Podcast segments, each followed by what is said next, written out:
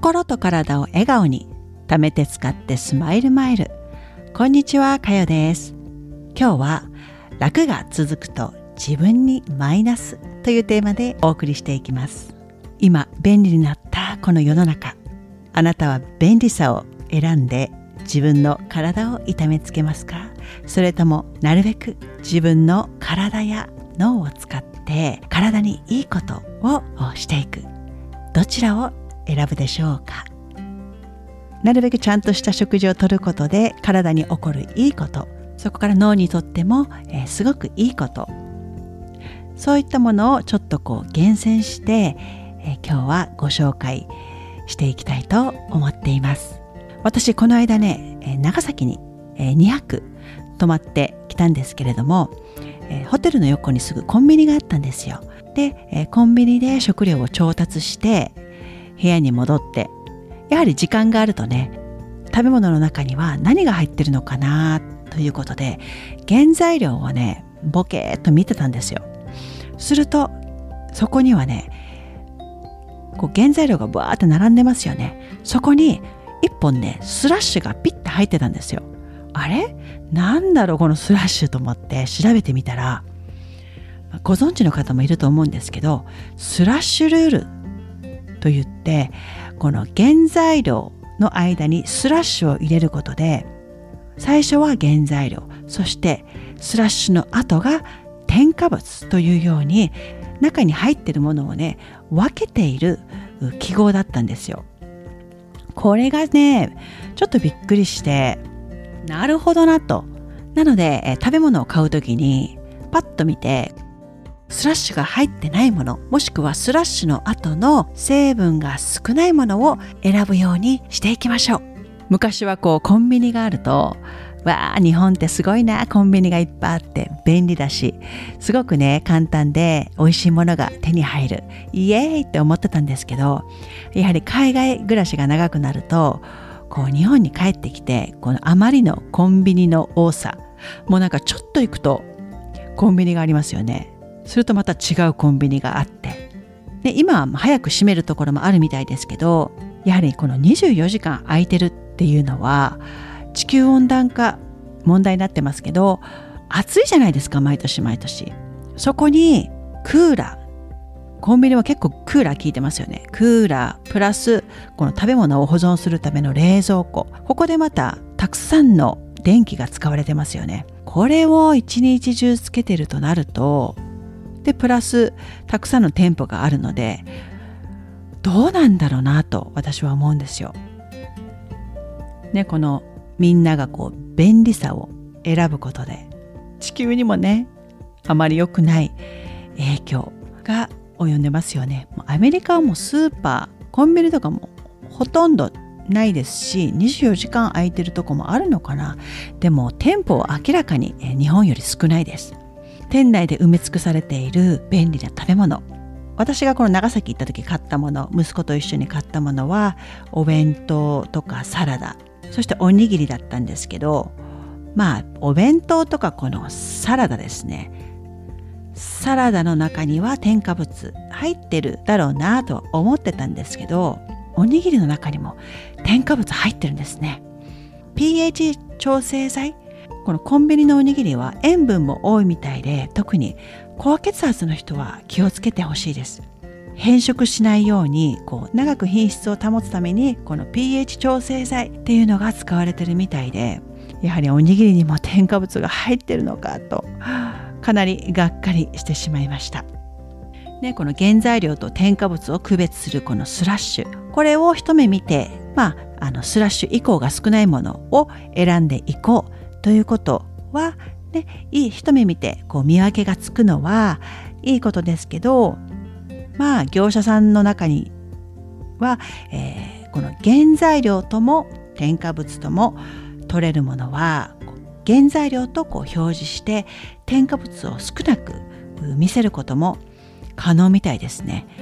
中にはこういうふうに、えー、表示しているものもあるので、まあ、私たちは全てをこう見抜くのは難しいですけど、まあ便利さを選ぶとあなたがもし決めたなら、そのスラッシュ以降が少ないものを選ぶように心がけてみてください。今はこう無添加食品も増えてますけど、無添加でも添加物が含まれているケースもあるみたいなので、まずはできることからやっていきましょう。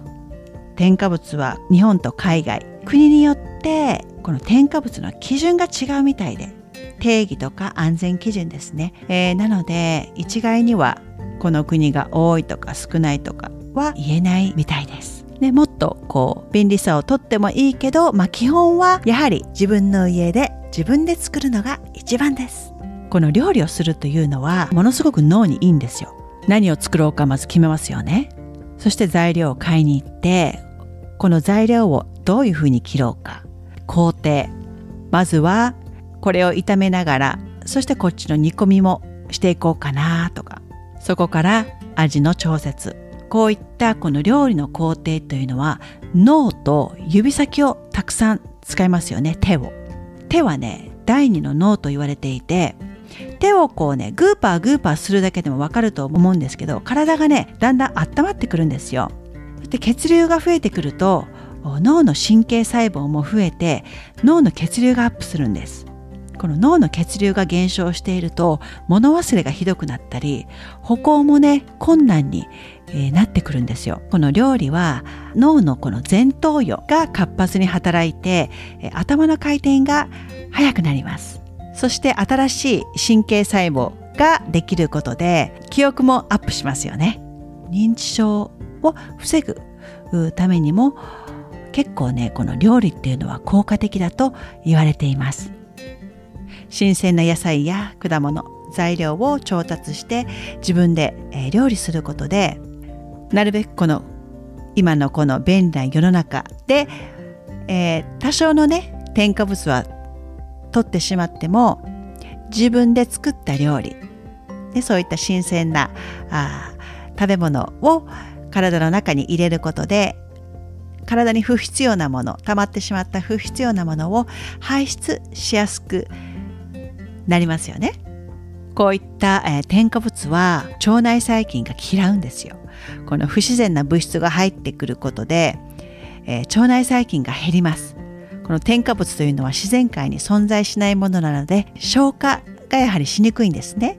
そういった添加物もたくさんの新鮮な野菜とかを食べることで排泄を促して体から追い出してあげましょう。そしてもう一つ伝えたいことは、以前にもお伝えしたようにスマホですよ。この今はね、何か自分であこれはどういうことなんだろうなとか、こう頭に疑問を持ったとしてもすぐスマホで、えー、調べていませんか？もう答えがすぐあなたのこのスマホの中に全部入ってますよね。でもこれを、えー、自分の力で一旦こう考えてみるんですよ。そこから脳を自分の頭を使って調べることで脳を活性化、えー、させてあげましょう。自分でこう考える力をつけるんですよ。もう答えを最初に見てしまうと脳を使ってあげないとどんどんやはり衰えていくんですね、えー、なので考える癖をつけましょう。考える癖を、えー、つけることが非常に大事です。あとは計算機がついてますよね。計算機も極力使わないで、もう昔のアナログですよ。習いましたよね。算数、足し算、引き算、これももう紙に書き出して自分で計算してみましょう。結構これがね頭を使うんですよ。すぐこのスマホ、このミスタースマホに頼りすぎないで、まずは自分の頭で考えてみること、ここをやってみてください。今はもうそこまで自分たちが努力しなくても簡単に必要なものが手に入りますよね。もともとのこの自分の体、この体全体、そして手先や足先、そして脳を使っていくことで体全体にいいことがたくさん起こります。食べ物もこう安全なものをね、自分でお買い物に行く時もなるべく時間がちょっとかかってしまいますけど、余裕がある時はこれは何が入ってるのかなとか、自分で原材料をチェックして安全なものをね自分で選択する習慣を身につけていただきたいです。自分の体は自分で守っていきましょう。よかったら周りの方にも、えー、伝えてあげてください。それでは最後まで聞いていただきありがとうございました。また次回に。チャオ。